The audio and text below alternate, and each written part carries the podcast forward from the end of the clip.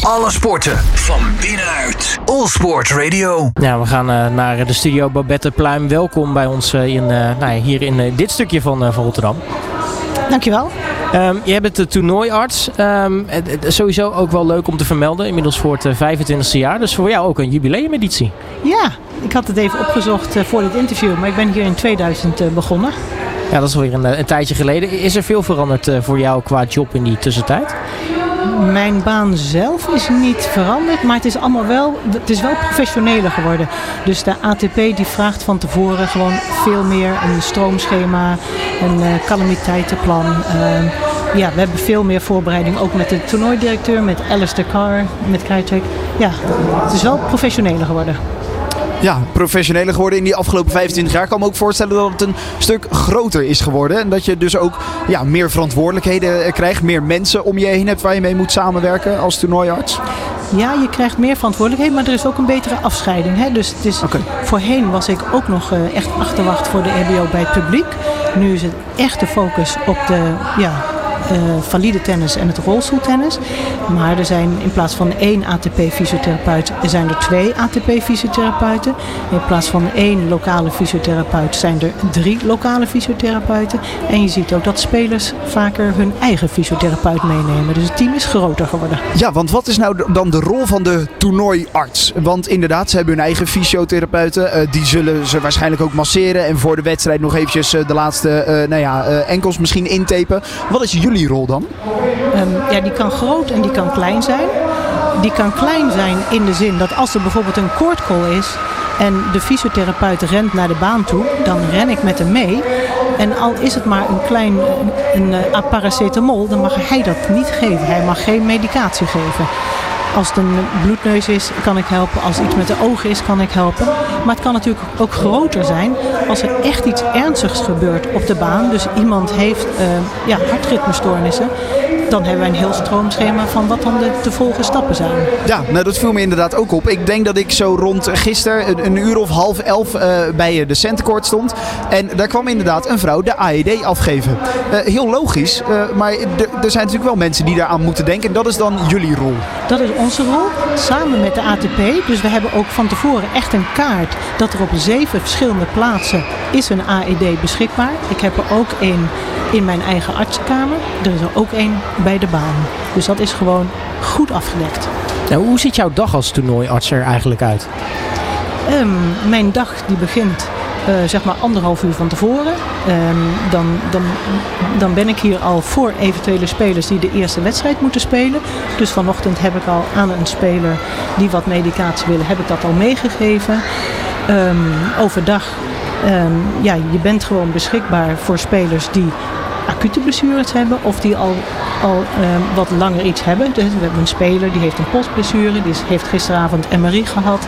Dan vraag je die gegevens op en dan bespreek je met de speler wat het behandelplan is. Um, ja, het is natuurlijk meer acute zorg. Maar omdat spelers, um, er zijn spelers die nieuw, blessures die nieuw ontstaan, maar het is veel vaker blessures die al langer spelen en die nu wat meer opspelen en waar ze dan een goed beleid voor willen. En dan help je daarmee. Ja, maar is het dan dat je de, de hele dag een beetje in je, in je kamertje zit of, of kun je wel inderdaad ook gewoon met centercourt zijn, een beetje rondlopen, dat soort dingen? Je kan ook rondlopen, alleen deze week had ik wat anders dan anders. We hadden op zondag een congres van de Vereniging voor Tennis, Nederlandse Tennisleraren, waar ik met Femke Klaassen over tennis en padelspuur blessures heb gesproken. Er was maandag een congres sporto sportopedie van het Erasmus MC. En we hebben vandaag, morgen en zondag een ITF Summit. En vanmorgen heb ik even de presentatie gefine-tuned. Dus die mogelijkheden heb je ook nog. Het zijn drukke dagen. Uh, ja, met ook heel veel andere werkzaamheden dus ook nog. Wel met het toernooi verbonden. Ja, maar, dat uiteraard wel. Kennen spelers uh, jou inmiddels ook al? Na 25 edities? Ja, spelers die, die kennen mij zeker. En het leuke is, hun artsen kennen mij ook. Want we ja. hadden bijvoorbeeld een, een speler uit Spanje die een enkel blessure oploopt. En drie minuten later hangt de arts uit Spanje aan de lijn om even te overleggen en uh, vooral te zorgen dat zijn speler goed behandeld wordt. Ja, dat is wel fijn natuurlijk ook. Want het gaat in een rap tempo door. Uh, nou ja, sinds gisteren moeten de tennissers uh, iedere dag ja, op het veld verschijnen om hun wedstrijden te spelen. Mm -hmm. het is belangrijk dat ze daar natuurlijk nou ja, goed bij geholpen kunnen worden. zodat ze weer fris fris aan de start kunnen staan voor de, voor de nieuwe wedstrijd.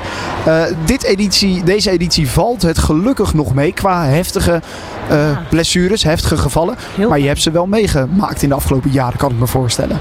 Ja, de, de meest, er was één jaar dat was echt heel vervelend. Dat een aantal spelers zich van tevoren of in de aanloop uh, van het toernooi afgemeld hebben. En dat is dit jaar gelukkig niet zo. Ik kan me zelfs herinneren dat Boris Becker een keer hier naartoe moest vliegen. Een echo moest laten maken van zijn knie. Om echt aan te tonen dat hij daadwerkelijk geblesseerd was um, en niet kon spelen. En dat is voor iedereen wat uh, ongemakkelijk. Ja. Dat kan me inderdaad wel, wel voorstellen. Want um, er gebeuren natuurlijk nou, gelukkig dus uh, tot nu toe weinig. En laten we hem ook even gelijk afkloppen ja, dat precies. het ook zo mag blijven. Uh, maar weinig dingen. Maar ik kan me in de loop der jaren best nog wel wat uh, ja, freak accidents herinneren. Waar je natuurlijk ook mee te dealen hebt. Ik kan me herinneren, volgens mij was het een aantal jaar geleden. Uh, uh, Goffin, volgens mij in de halve finale. Want ik dacht dat het op een zaterdag was.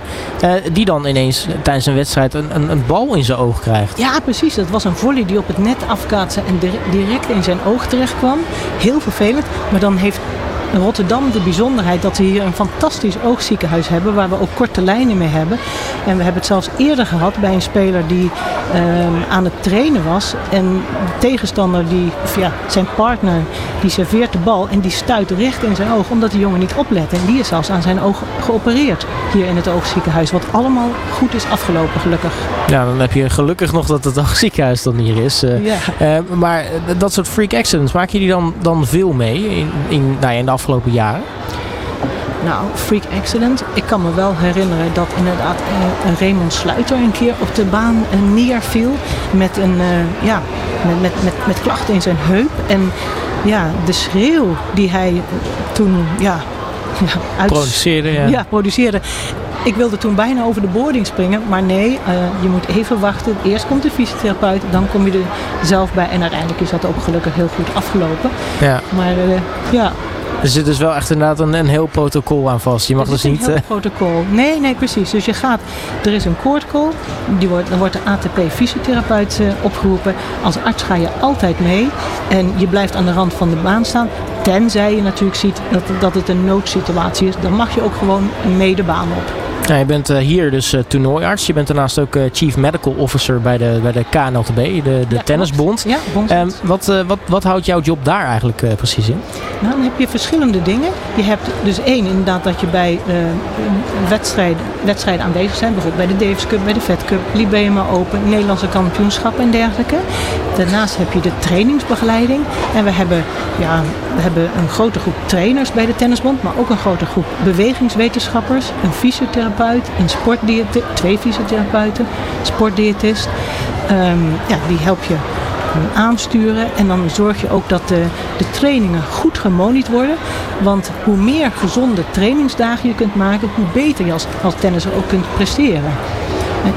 Ja, dus uh, eigenlijk, je bent dus uh, eigenlijk al, of altijd mee met de tennissers als ze op uh, buitenland zijn, bijvoorbeeld met zo'n Davis Cup of Fed Cup, of dan zit je denk ik in Amstelveen bij het, bij het trainingscentrum. Ja, en één dag in de week um, werk ik voor de Internationale Tennisfederatie vanuit de KLTB en doe ik de review van hun klassificatiesysteem. En dat is waar dit congres ook over gaat, de ITF Summit. Ja, het kwalificatiesysteem is dan denk ik uh, met, voor, voor de rolstoeltennissers. Klopt, en dan, daar doen we onderzoek voor. Ja. Is dat trouwens ook nog veranderd? Dat is natuurlijk iets wat erbij is gekomen bij het ABN AMRO, het rolstoeltennis. Uh, heeft dat voor jullie ook, uh, nou ja, dat is een andere manier van natuurlijk soms ook uh, medisch helpen, denk ik.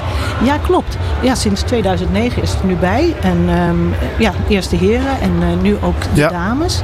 dit jaar ga ik ook mee naar de Paralympische Spelen vanuit, ja, als Team NL. Dus dat is echt een superleuke uitdaging. Maar dat is net wel een andere zorg waar het ook heel fijn is om korte lijnen te hebben met revalidatieartsen, neurologen, neurochirurgen. Ja. ja, dus daar komt toch nog wel weer iets anders bij kijken. Uh, nou ja, kortere lijnen, uh, misschien ietsjes meer specifieke zorg ook. Uh, daar, daarbij is echt, nou ja, ieder geval natuurlijk weer, weer anders met een andere achtergrond ook. Ja, klopt. Het is toch wat anders of iemand vanwege een ongeluk een, ja, een, een amputatie van zijn onderbeen heeft. Of dat iemand een aangeboren afwijking van zijn ruggenmerg heeft. En dat vraagt ook specifieke expertise. Ja. ja, ik denk dat die, die, die afwisseling het dan, de uitdaging daarbij komt kijken, dan denk ik, nou ja, jou als arts denk ik ook wel prikkelt hè? Ik vind het geweldig, ja. Ik werk nu 25 jaar hier, maar ik werk nu, het is mijn 35e jaar bij de KTB. Ik, ik vind het echt een topbaan. nou, mag ik je in ieder geval hartelijk danken voor je tijd, uh, Babette Pluim, de, de toernooiarts van het ABN AMRO Open. En uh, nou, ik, ik, hoop dat je niet al te veel nog in actie hoeft te komen. Dit dat hoop ik ook. Graag gedaan. Alle sporten van binnenuit. All Sport Radio.